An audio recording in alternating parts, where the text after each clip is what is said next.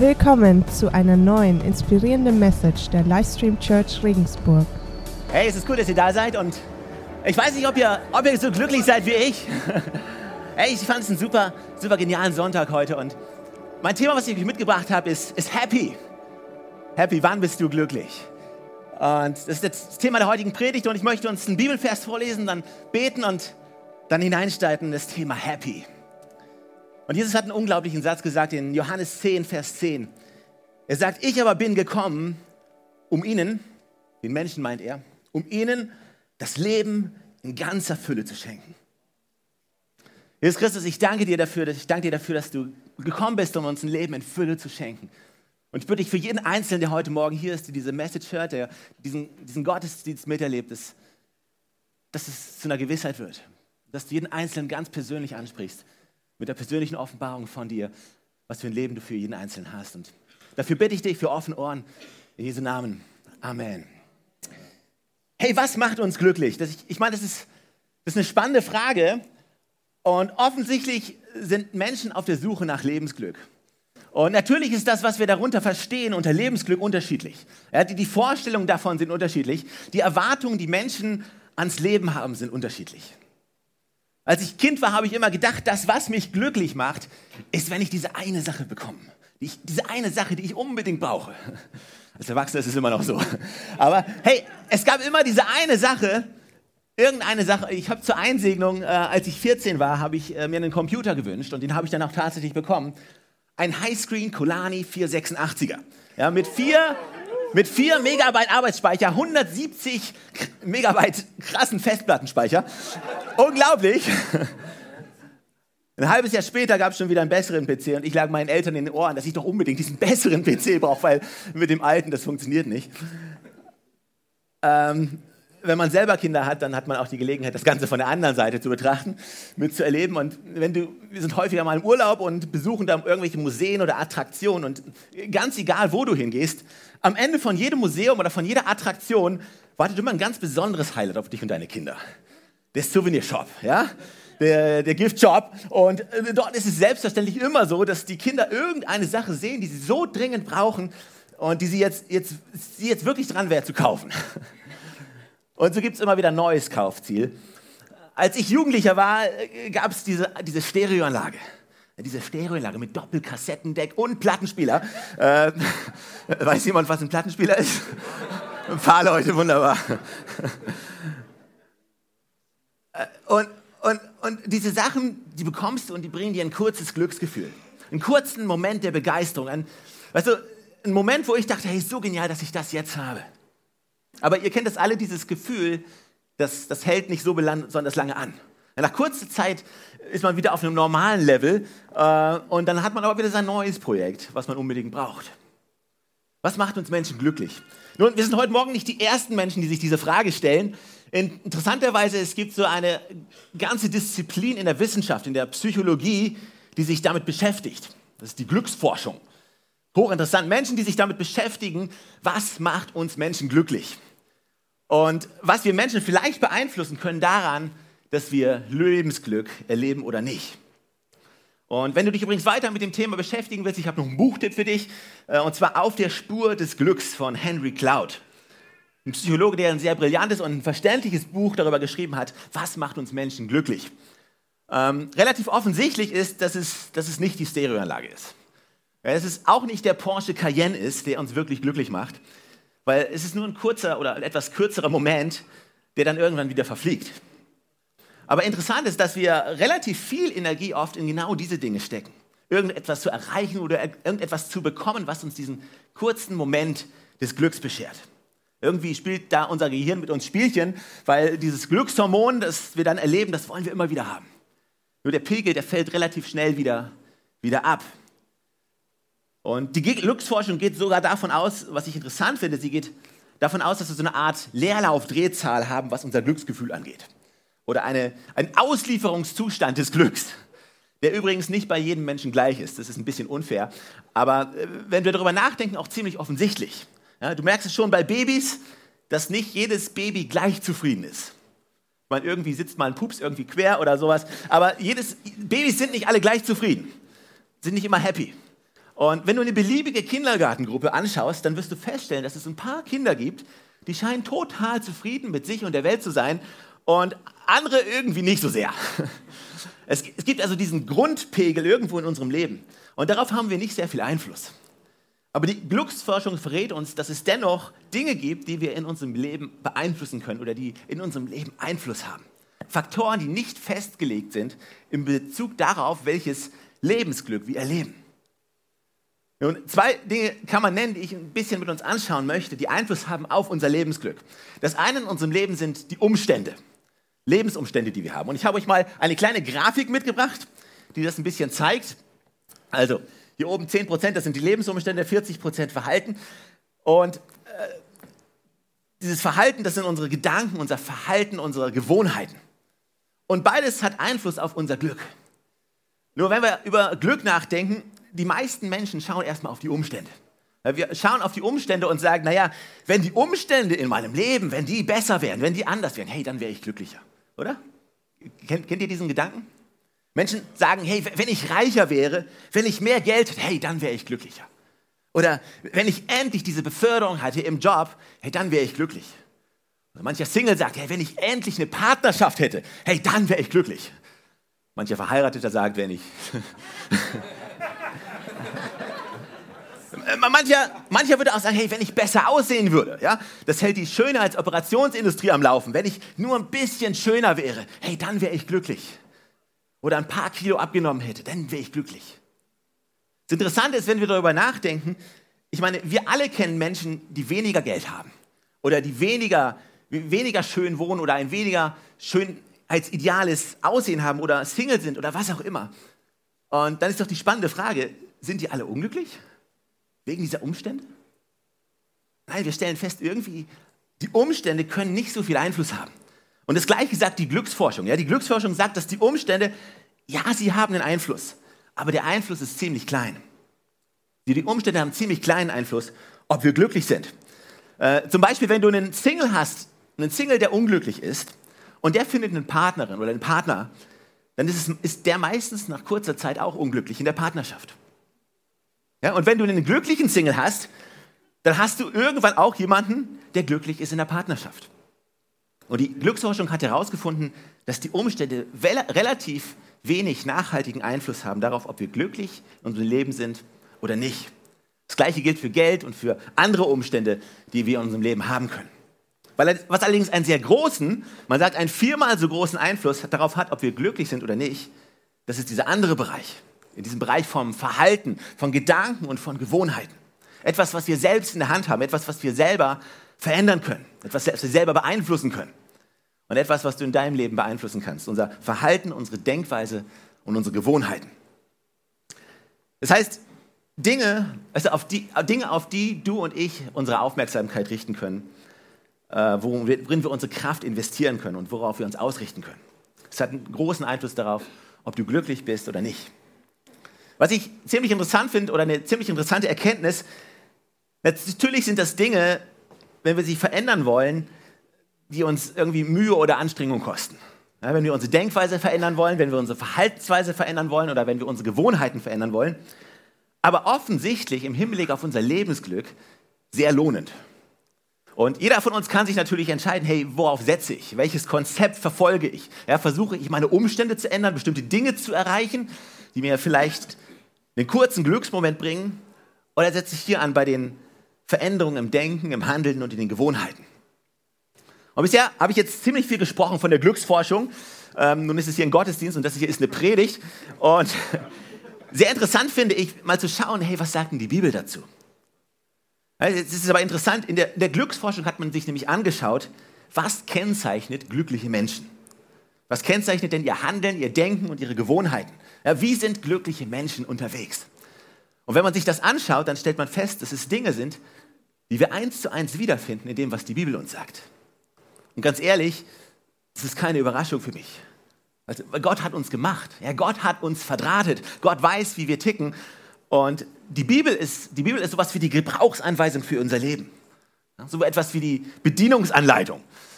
Ich weiß, nicht alle Menschen lieben Bedienungsanleitungen, ähm, aber die, die Bibel ist tatsächlich die Bedienungsanleitung für dein Leben. Sie verrät uns, wie wir ein Leben leben können, äh, was dieses Lebensglück tatsächlich hat. Wie wir ein Leben leben können, was gelingt, wie wir ein Leben leben können, was funktioniert und dem wir glücklich sind. Weil Gott möchte nämlich, dass wir glücklich sind. Wusstest du das? Also das Gottesbild von manchen Menschen ist völlig anders. Manche Menschen glauben, Gott ist ein zorniger alter Opa, der uns jeden Spaß verderben möchte. Er überschüttet uns mit Regeln und mit Verboten, damit wir bloß keinen Spaß im Leben haben. Aber weißt du, das Gegenteil ist der Fall. Gott möchte, dass wir glücklich sind. Dann sagst du zu fragen, ja, gibt es denn in der Bibel keine Regeln und keine Gebote? Doch, die gibt's. Die Frage ist nur, was ist das Motiv dahinter? Ich meine, ziemlich bekannt sind ja die, die zehn Gebote in der Bibel, ja, die, die Gott Mose gegeben hat, die zehn Gebote. Und wenn wir uns diese Gebote mal im Licht von dem Thema Glück anschauen, dann ist es ziemlich interessant. Die zehn Gebote sind so Gebote wie du sollst den Herrn, dein Gott, du sollst keine anderen Götter haben. Ja, du sollst nicht töten, du sollst nicht stehlen, du sollst nicht neiden, du sollst die Ehe nicht brechen, du sollst deine Eltern ehren und so weiter. Und im Hinblick auf das Thema Lebensglück, ganz ehrlich, ich meine, diese Sachen machen ziemlich viel Sinn, oder? Sie klingen nach einer guten Idee. Nicht stehlen, nicht morden, nicht neiden. Ich finde, das sind ziemlich gute Ideen für glückliche Menschen. Und dann gibt es bei Mose irgendwann diese Zusammenfassung von diesen Geboten. Das finden wir in 5. Mose 6. Ich habe euch da mal zwei, drei Verse mitgebracht. 5. Mose 6, da steht, ihr sollt den Herrn, euren Gott, von ganzem Herzen, von ganzer Seele und mit eurer ganzen Kraft lieben. Bewahrt die Gebote, die ich euch gebe, in eurem Herzen. Es gilt so als die Zusammenfassung von allem. Gott möchte, dass wir ihn lieben, dass wir ihm vertrauen. Und im gleichen Kapitel kommt da ein paar Verse später die Begründung. Das Herz von Gott kommt da durch. Und zwar in Vers 24, da sagt Mose, und der Herr, unser Gott, befahl uns, alle diese Vorschriften zu halten und Ehrfurcht für ihn zu haben, damit, damit er für uns sorgt und es uns alle Tage gut geht, wie es nun der Fall ist. Also Gott will, dass es uns gut geht und seine Gebote und die Dinge, all diese Dinge in der Bibel, die übrigens nicht das Zentrum sind, die findest du auch in der Bibel. All diese Dinge, wie wir unser Leben leben sollen und wie wir es nicht leben sollen. Aber all das dient dazu, damit es dir gut geht. Das heißt, damit wir ein glückliches Leben leben, hat Gott uns das gegeben. Das ist der Herzschlag Gottes dahinter. Gut, das Problem der Menschen ist, dass wir von Anfang an sagen, oh, ah, Gott ist Liebe und ihm vertrauen. Also ich, ich nehme das lieber selber mal in die Hand. Ich nehme das ganze Ding, mein Leben lieber selbst in die Hand. Es gibt ja auch dieses Sprichwort, du bist deines Glückes Schmied. So, klingt irgendwie ganz schlau. Und so sind wir Menschen unterwegs häufig. Ja, ich bin mein eigener Glücksschmied. Ich nehme das selber in die Hand. Und schon am Anfang in der Bibel wird beschrieben, wie Gott den Menschen machte und wie er den Menschen in diesen Paradiesgarten hineinsetzt und wie, er, wie alles perfekt war. Ja, da gibt es, gab es keine Krankheiten, keine Leid, kein Tod, Gott ist da, es gab Gemeinschaft mit Gott die ganze Zeit. Und in diesem Garten, es, es gab keine Gebote, keine Regeln und so weiter, außer eins. Ein Punkt hat Gott da hineingebracht, damit der Mensch eine Wahl hat. Weil er möchte, dass wir ihn lieben. Und lieben ohne eine freie Entscheidung, das funktioniert nicht. Er sagt, hey, du darfst alles essen. Du darfst alles genießen, was du hier siehst. Aber diese eine Frucht, die darfst du nicht essen. Der Baum der Erkenntnis von Gut und Böse. Und, und der Mensch sagt, Moment mal, ja, ich will Gott nicht vertrauen. Ich will es doch lieber selber ausprobieren. Ich, ich will es doch lieber auf meine Art und Weise machen. Ich will es lieber selber versuchen. Und er isst von dieser Frucht. Also das ist das Grundproblem von uns Menschen zu sagen, nein, ich nehme die Dinge lieber selber in die Hand. Ich bin mein eigener Herr. Ich vertraue lieber auf mich. Ich bin mein eigener Glücksschmied. Und das Problem bringt uns dazu, dass wir getrennt sind von Gott. Es bringt uns dazu, dass es so unglaublich schwierig ist, in unserem Leben wirkliches Lebensglück zu erleben. Ich bin mein eigener Glücksschmied. Aber weißt du, Gott hat nicht aufgehört, uns zu lieben. Und das erfahren wir auch in der Bibel. Quer durch die Bibel wird deutlich, und schließlich wird Gott selbst Mensch. Kommt als Jesus Christus zu uns, um uns einen Weg zu zeigen, wie wir zu Gott kommen können. Und dann sagt Jesus diesen Satz, den ich vorhin schon gelesen habe. Ich aber bin gekommen, der Menschen, damit die Menschen das Leben haben in ganzer Fülle. Und das Leben in Fülle möchte Gott uns schenken. Und weißt du, das ist Gottes Herzschlag immer noch für uns, dass wir ein Leben in Fülle haben. Und dieses Leben, was, was wir nur bei Gott finden können. An einer anderen Stelle sagt, sagt Jesus im Johannesevangelium im 15. Kapitel, da sagt er, ich sage euch das, damit meine Freude euch erfüllt. Ja, eure Freude soll vollkommen sein. Ja, das ist das, was Gott für uns möchte, dass seine Freude uns erfüllt, dass seine Freude vollkommen ist. Und ich habe vorhin gesagt, dass, dass wenn du dir die Glücksforschung anschaust, dass es da Faktoren gibt, wo du sagen kannst, ja, was macht Menschen glücklich? Ja, was sind die Denkweisen, was sind Verhaltensweisen? Und dass es da ziemlich viele Übereinstimmungen gibt mit der Bibel. Und ich habe euch mal ein paar Beispiele heute mitgebracht aus diesem langen Katalog, äh, wo du viele Parallelen zielen kannst, ein paar Sachen rausgegriffen, die deutlich machen, was die Glücksforschung herausgefunden hat. Zum Beispiel, glückliche Menschen sind Geber. Ja, sie sind Geber. Wir sind manchmal lieber Nehmer. Äh, wir wollen lieber alles haben. Aber vielleicht hast du es an dir selber schon mal festgestellt, wenn du jemandem etwas gibst, wenn du etwas verschenkst, wenn du jemandem etwas gibst, was diese Person braucht, was für eine Freude das, was in, in dir selber auslösen kann. Ja, glückliche Menschen sind Geber. Das hat die Glücksforschung herausgefunden. Glückliche Menschen sind großzügig. Sie, sie, sie geben gerne. Und die Bibel, was sagt die Bibel? Die Bibel sagt, geben ist glückseliger als zu nehmen. Ich mag dieses glückselig. Ich weiß nicht, das ist ein altes Bibelwort, ja, aber das ist wahr. Es ist, es ist wahr. Geben macht wirklich glücklich. Glückliche Menschen sind Geber. Oder ein zweites, glückliche Menschen warten nicht auf irgendwann. Ja, irgendwann, wenn ich mein Studium abgeschlossen habe. Irgendwann, wenn ich mal Geld verdiene. Irgendwann, wenn ich mal eine Partnerschaft habe. Irgendwann, wenn ich Kinder habe. Wenn du Kinder hast, sagst du irgendwann, wenn die Kinder mal aus dem Haus sind. irgendwann, wenn ich in Rente gegangen bin. Dann fange ich an zu leben. Oder dann fange ich an, mein Leben zu genießen. Und dann fange ich die Dinge zu tun, die, die wirklich wichtig sind. Hey, was für ein Blödsinn. Also glückliche Menschen sagen, ich lebe jetzt und ich nehme mein Leben jetzt mit beiden Händen in die Hand und ich genieße mein Leben jetzt. Und ich lebe jetzt für das, was Sinn macht. Ich lebe jetzt für die Dinge, die wichtig sind. Und die Bibel sagt, kauf die Zeit aus. Also die Bibel ist ein Buch, wo, wo wir Menschen angeleitet werden zu sagen, ja, es gibt diese Ewigkeit. Es gibt eine Perspektive, die viel größer ist als mein Leben. Und, aber ich stehe trotzdem mit beiden Beinen im Jetzt. Ich warte nicht. Ich lebe für das, was zählt und ich lebe volle Kanne die guten Pläne aus, die Gott für mich hat. Glückliche Menschen, das nächste, glückliche Menschen vergleichen sich nicht. Auch das ist spannend. Ähm, und du sagst, ja, der Nachbar, der, der, hat, der hat dieses neue Auto auf dem Dienstwagen stehen und mit diesen zwei Auspuffohren. Und äh, ich habe nur eins. Und auf Facebook oder auch Instagram, so soziale Medien sind auch immer cool. Äh, der ist schon wieder in einen tollen Urlaub gefahren. Und ich, ja, ich fahre nicht in Urlaub. Und wir vergleichen uns. Vergleichen übrigens unsere schlechten Momente mit den besten Momenten anderer. Und Vergleichen macht unglücklich. So glückliche Menschen vergleichen sich nicht mit anderen und sagen nicht, hey, was der hat, hey, das hätte ich auch gerne. Und was sagt die Bibel? Die Bibel sagt, jeder achte genau auf sein Leben und auf sein Handeln, ohne sich mit anderen zu vergleichen. Das ist eine Anweisung zum Glücklichsein. Weil der Maßstab, der Maßstab bist du. Nicht das, was jemand anders hat. Auch Gott beurteilt uns übrigens nicht im Vergleich mit anderen.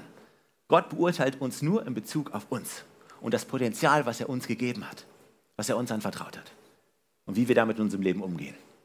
Das ist nach dem, wo Gott, wonach Gott uns beurteilen will, nicht im Vergleich mit irgendwem. Glückliche Menschen vergleichen sich nicht. Glückliche Menschen sind dankbar. Das ist faszinierend. Ich weiß nicht, ob du schon mal einen Menschen getroffen hast, der, der einfach alles hat und der total undankbar ist. Das ist keine angenehme Gesellschaft. Aber manchmal gibt es Menschen, die, die haben schwierige Lebensumstände. Die haben vielleicht eine lebensbedrohliche Krankheit, sind todkrank. Es gibt Menschen, die sind sterbenskrank und die sagen, hey, ich bin so dankbar. Ich bin so dankbar, weil, weißt du, Dankbarkeit ist nicht abhängig von Umständen. Dankbarkeit ist eine Haltung, die wir haben. Eine Lebenseinstellung, die wir haben. Glückliche Menschen sind dankbar. Und dreimal dürft ihr raten, was die Bibel sagt. Die Bibel sagt, hey, was auch immer geschieht, sprich, egal wie die Umstände, egal was passiert, seid dankbar. Denn das ist Gottes Wille für euch. Noch eine Erkenntnis der Glücksforschung, glückliche Menschen vergeben. Sie vergeben. Das ist ein heißes Eisen. Vielleicht sitzen heute hier Menschen, die, und du sagst, hey, ich kann dem niemals verzeihen. Dem kann ich das niemals vergeben. Dass du Menschen, die sich so aufstellen, weil sie verletzt worden sind, vielleicht, vielleicht weil jemand dir was Schreckliches angetan hat. Aber wenn du dich so aufstellst, dann ist dieser Zorn und diese, diese Wut, diese Bitterkeit, ist dieses Gift, das ist in dir. Wir haben in der deutschen Sprache ein Wort, das heißt nachtragend. wenn wir nicht vergeben, jemandem etwas nachtragen. Das macht es schön deutlich, wer die Last trägt, nämlich der, der nicht vergibt. Der, der sagt, ich, ich vergebe nicht, ist der, der die Last zu tragen hat. Jemand hat mal gesagt, nicht zu vergeben ist so, als, als würdest du Gift trinken und erwarten, dass der andere stirbt. Das, das kann nicht funktionieren. Wenn wir sagen, hey, die Schuld, wenn ich sage, die Schuld, die der andere gegenüber mir hat, mit meiner Entscheidung zerreiße ich diesen Schuldschein. Ich sage, der schuldet mir nichts mehr. Damit sagen wir übrigens nicht, er hat alles richtig gemacht. Aber ich lasse los, mache ihn frei, damit ich selber frei bin. Frei davon, das mit mir rumzutragen. Und natürlich ist Vergebung etwas, was die, was die Bibel lehrt, quer durch. Weil, weißt du, das ist Gottes Wesen. Gott vergibt uns. Und er möchte, dass wir ihm nacheifern. In der Bibel steht im Epheserbrief im vierten Kapitel, seid freundlich und mitfühlend zueinander und vergebt euch gegenseitig, wie auch Gott euch durch Jesus Christus vergeben hat. Und dann sagt die Glücksforschung noch etwas. Sie sagt, glückliche Menschen leben für eine größere Bestimmung. Ja, sie leben ihr Leben in einem Kontext von einem größeren Leben. Und von einem größeren Kontext, als dass ich nur auf mich schaue, wie es mir geht, was ich schön, wie es mir, wie es mir schön geht, dass ich mir mein Leben schön mache, mein Leben so schön einrichte, dass es mir gut geht. Nein, glückliche Menschen leben für etwas Größeres. Leben für einen Sinn, für einen Kontext, der größer ist als ihr eigenes Leben. Ja, zu sagen, ich möchte die Welt besser machen, ich möchte sie besser hinterlassen, wie ich sie vorgefunden habe. Ich möchte ein Segen sein, ich möchte etwas Gutes bewirken für andere. Glückliche Menschen leben im Kontext einer größeren Bestimmung. Und diese größere Bestimmung, die finden wir auch in der Bibel. Weil Gott hat Pläne gemacht für jeden Einzelnen von uns. Ein Leben geplant und einen Plan für dich im Kontext eines größeren Plans. Im Kontext von einem größeren Bild, in dem Gott uns einbauen möchte. Im Epheserbrief im zweiten Kapitel, Vers 10, da steht, denn seine Geschöpfe sind wir in Christus Jesus dazu geschaffen, in unserem Leben die guten Werke zu tun, die Gott für uns im Voraus bereitet hat. Das sind Dinge, Pläne, Taten, Handlungen, Lebensweisen, die Gott vorbereitet hat für uns. Und in denen wir leben und wo wir in, einem größeren Bild unterwegs sind, wenn wir das tun. Und das macht uns glücklich. Hochinteressant, weißt du, ich könnte die Liste noch fortsetzen, ähm, aber das sind einige Erkenntnisse, ähm, zu denen die Glücksforschung gekommen ist und das finde ich echt interessant, wenn man das vergleicht mit der Bibel. Aber natürlich am Ende des Tages äh, ist interessant, hey, was machen wir jetzt damit? Was tun wir damit mit dem Wissen? Und so mancher von euch sagt jetzt vielleicht, naja, ich, ich werde einfach versuchen, dieses nächste Ding, was ich haben möchte in meinem Leben, äh, oder ich werde versuchen, am besten meine Lebensumstände erstmal zu verändern. Das ist Option 1, die Lebensumstände verändern. Einfach so weitermachen. Und vielleicht hast du das jetzt alles gehört und sagst, ah, ich weiß, dass, dass wenn ich jetzt nur was wünsche, dass ich nur diesen kurzen Glücksmoment bekomme, aber ich gebe mich damit zufrieden. Oder wir können mit der Glücksforschung gehen und das ist die Option mit Nummer zwei, zu sagen, hey, ich, mein Denken, mein Handeln, meine Gewohnheiten, hey, ich verändere das jetzt. Ich verändere das alles. Ich werde jetzt jemand sein, der, der gerne gibt, der, der im Jetzt lebt, der sich nicht vergleicht. Ich werde jemand sein, der dankbar ist, der Vergebung lebt, der für eine größere Bestimmung lebt. All diese Dinge. Und mit unserer Kraft und Anstrengung können wir das versuchen. Da gibt es natürlich ein kleines Problem, denn das ist gar nicht so einfach. Na gut, es gibt Menschen, die sind sehr selbstdiszipliniert, haben vielleicht gute Vorbilder und so weiter und setzen davon vielleicht einiges um in ihrem Leben und sind mit Sicherheit glücklichere Menschen als andere. Aber viele von uns merken auch, puh, ziemlich anstrengend. Wieso zu verändern, das, das kriege ich gar nicht selber hin. Mit, mit meiner ganzen Kraft, mit meiner Anstrengung. Und wir hatten jetzt gerade Silvester vor 19 Tagen und vielleicht hattest du gute Vorsätze und äh, hast einige jetzt schon wieder über den Haufen geworfen. Weil es ist gar nicht so leicht, sich selbst grundlegend zu verändern. Aber ich bin überzeugt, dass es noch eine dritte Möglichkeit gibt. Nämlich die dritte Möglichkeit zu sagen, der, der, der mich gemacht hat, der kann mein Leben glücklich machen. Der möchte, dass mein Leben glücklich will. Der, der das als Ziel ausgegeben hat. Und der sagt, hey, ich liebe dich. Ich, bitte vertrau mir. Setz alles auf diese Karte. Und, und das sagt Jesus. Jesus sagt, hey, komm, lass mich in dein Leben kommen. Ich möchte, dass du mich liebst und ich möchte dich lieben. Und ich möchte, dass du mir vertraust mit deinem ganzen Herzen. Weißt du, das bedeutet zu glauben. Das ist die Definition zu glauben, zu sagen, Jesus, ich vertraue dir mein Leben an. Und was passiert, wenn wir das tun? Also wenn wir unser Leben Jesus geben, dann passiert was Interessantes. Jesus gibt uns einen neuen Anfang. Er gibt uns neues Leben und gestaltet dieses neue Leben dann mit uns. Paulus schreibt im zweiten Korintherbrief, wenn jemand zu Christus gehört, also wenn jemand sagt, Jesus, ich gehöre jetzt dir, mein Leben gehört dir, dann passiert, dann passiert Folgendes, er ist eine neue Schöpfung. Geistlich wird, wird etwas Neues geboren. Das Alte ist vergangen, etwas ganz Neues hat begonnen. Also ein Mensch, der sagt, Jesus, ich gehöre jetzt dir, ich bin nicht mehr mein eigener Glücksspiel, sondern ich vertraue dir in meinem Leben. Und zu sagen, Jesus, hey, dir gehört mein Leben. Und Jesus antwortet mit einem neuen Leben, was er uns gibt, was übrigens ein ewiges Leben ist. Ein Leben, was über dieses Leben hinausgeht. Und ein Leben, wo Jesus sagt, hey, und zusammen verändern wir dann dieses Leben. Und ich verändere dich in deinen Gedanken, in deinem Handeln und in deinen Gewohnheiten. Wir machen das zusammen. Aber es geschieht nicht aus deiner Kraft, sondern es geschieht aus Gottes Kraft. Und Jesus hat an einer Stelle mal einen interessanten Satz gesagt, der steht in Matthäus 10, Vers 39. Er sagt, wer an seinem Leben hängt, der wird es verlieren. Wer sagt, das ist mein Leben, ich bin mein Glücksschmied, ich entscheide selbst, ich bin mein eigener Herr. Jesus sagt, wenn wir das tun, dann, dann werden wir das Leben verlieren. Wir werden das Glück nicht hier finden und auch nicht in der Ewigkeit finden. Aber wer sein Leben für mich aufgibt, wer sagt, Jesus, mein Leben, das gehört dir, der wird es finden.